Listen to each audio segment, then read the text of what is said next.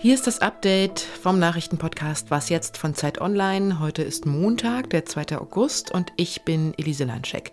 Bei mir geht es heute darum, wie Belarus versucht, politischen Druck auf Sportlerinnen bei Olympia auszuüben und um die enorme Hitze und die Waldbrände in Südeuropa. Redaktionsschluss für diesen Podcast ist 16 Uhr.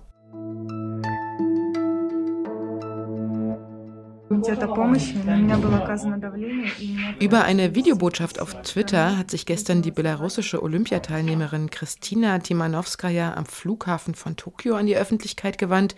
Sie bittet darin das Olympische Komitee um Hilfe. Sie sagt, dass sie gegen ihren Willen gerade gezwungen werde, sofort aus Japan auszureisen. Und die japanische Polizei, die ist dann noch am Flughafen eingeschritten und hat die Auslieferung im letzten Moment verhindert. Jetzt hat die Leichtathletin ein Visum für Asyl in Polen erhalten. Ihr Mann ist aus Angst vor Repression in Belarus in die Ukraine geflüchtet. Ganz kurz nochmal zum Hintergrund. Die 24-Jährige hatte auf Instagram zuvor belarussische Sportfunktionäre kritisiert, weil sie wohl gezwungen worden war, so sagt sie, am 4x400 Meter Rennen teilzunehmen. Dabei hatte Timanowska ja gar nicht für diese Disziplin trainiert.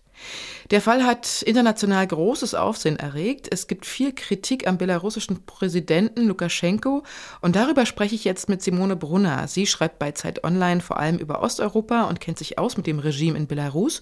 Hallo Simone. Ja, hallo. Was genau hätte denn Timanowskaja gedroht, wenn die japanische Polizei ihre offenbar erzwungene Ausreise nicht verhindert hätte? Ja, also was wir von den letzten Monaten wissen, also was sich an Repressionen in Belarus abspielt, ähm, kann durchaus erwartet werden, dass, sie, dass ihr Gefängnis gedroht hätte, ähm, weil das Lukaschenko-Regime derzeit wirklich sehr brutal und sehr hart ähm, gegen Regimegegner vorgeht. Dazu muss aber gesagt werden, dass ähm, Timanowskaja in ihrem Videostatement auch gar nicht explizit ähm, Lukaschenko angegriffen hatte, sondern nur das Olympische Komitee der Republik Belarus kritisiert hat und eine Trainerentscheidung.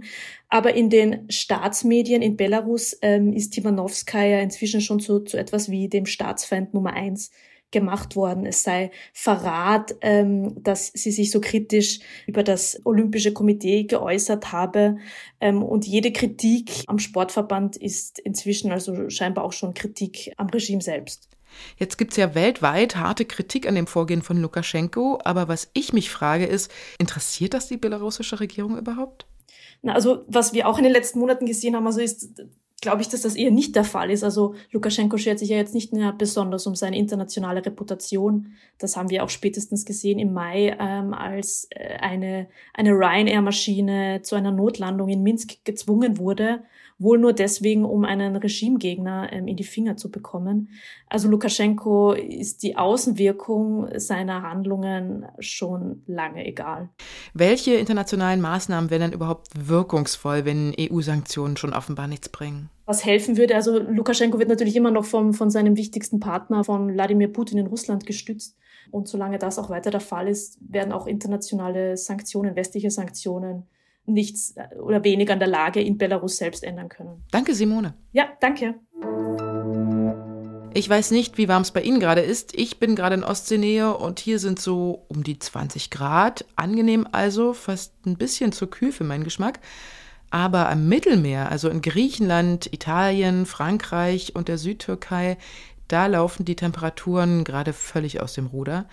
44 bis 47 Grad werden in Griechenland heute und morgen erwartet. Meteorologen sprechen bereits von einer historischen Hitzewelle, der längsten und heißesten seit 1987. In Athen kommt die Stromversorgung an ihre Grenzen, weil Klimaanlagen auf Hochtouren laufen und wegen der immer wieder aufflammenden Waldbrände müssen Menschen in Sicherheit gebracht werden. So wurden zum Beispiel fünf Dörfer in der Nähe der Stadt Patras evakuiert, teilweise mit Booten, weil ja der Landweg durch die Flammen versperrt war. Unklar ist leider, wann die Hitze in Griechenland nachlassen wird. Und da befürchten die Meteorologen, dass das noch bis zu zwei Wochen andauern könnte. Auch in der Südtürkei brennt es weiter und auch dort wurden wieder Dutzende Hotels und Dörfer wegen der Brände evakuiert. Starke, heiße Winde fachen die Feuer zusätzlich an. Im Urlaubsort Antalya wurden zwei Leichen aus abgebrannten Häusern geborgen. In den letzten fünf Tagen sind damit schon acht Menschen getötet worden. Die Europäische Union hat schon Hilfe zugesagt. Sie wollen die Türkei unterstützen. Und zwar mit drei Löschflugzeugen, eins aus Kroatien, zwei aus Spanien, die sind schon unterwegs in die Türkei. Und außerdem wurden Löschflugzeuge aus der Ukraine, Russland, dem Iran und Aserbaidschan angefordert. Auch in Italien brennt's, und zwar an über 800 Stellen, darunter allein 250 auf Sizilien. Und in Südfrankreich haben zwei Präfekturen den Zutritt zu allerlei Bergmassiven und Wanderwegen verboten, weil dort gestern auch schon Feuer ausgebrochen waren. Und zuletzt gab es auch aus Spanien Berichte über mehrere Waldbrände. CDU-Chef Armin Laschet hat sich dafür ausgesprochen, Straftäter auch weiterhin nach Afghanistan abzuschieben. Der Bild-Zeitung hat er ein Interview gegeben und sagt darin, wer in Deutschland straffällig wird, habe sein Gastrecht verwirkt und der Grundsatz Null Toleranz gegenüber Kriminellen erlaube keine Ausnahmen. Am Wochenende hatte sich auch Bundesinnenminister Horst Seehofer dafür ausgesprochen, nach Afghanistan weiter abzuschieben. Der SPD-Vorsitzende Norbert Walter Borjans hat ihn dafür kritisiert. Auch ausländische Straftäter seien Menschen, die ihre Strafe verdienen, sagt Walter Borjans. Aber niemand habe das Recht, in den Tod zu schicken. Parallel lief dazu heute diese Nachricht über den Ticker, nämlich, dass die Taliban weiter versuchen, mehrere wichtige Provinzhauptstädte Afghanistans einzunehmen und dass sie dabei auch Erfolg haben. Krankenhäuser sind mit den Verletzten der Kämpfe überfüllt, sechs große Flughäfen sind geschlossen. Dadurch sitzen die Menschen in den jeweiligen betroffenen Städten fest, da die Taliban auch immer mehr Teile von wichtigen Überlandstraßen kontrollieren. Was noch? 6.47 Uhr. Die Helikopter landen auf dem Hof der Zielperson. Sein Name? Kim.com. Ab und zu weisen wir an dieser Stelle auch mal auf andere gute Podcasts hin als unseren eigenen. Und richtig klasse fand ich den Podcast vom Bayerischen Rundfunk über den Internetstar und Gründer der Plattform Mega Upload, Kim.com. Worum es da genau geht, das erzählt die Autorin Janne Knödler in dem Trailer selbst. Wir erzählen euch hierbei zwei große Geschichten. In der ersten geht es darum, wie aus dem Teenager aus Kiel erst Deutschlands bekanntester Computer-Nerd wird. Wer ist Kimball? Kimball ist Computerhacker. Dann ein superreicher Internetunternehmer. Das Wort Milliardär kannte ich damals noch nicht.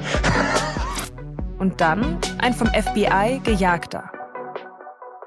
Heute warten auf Kim.com vielleicht 80 Jahre Gefängnis.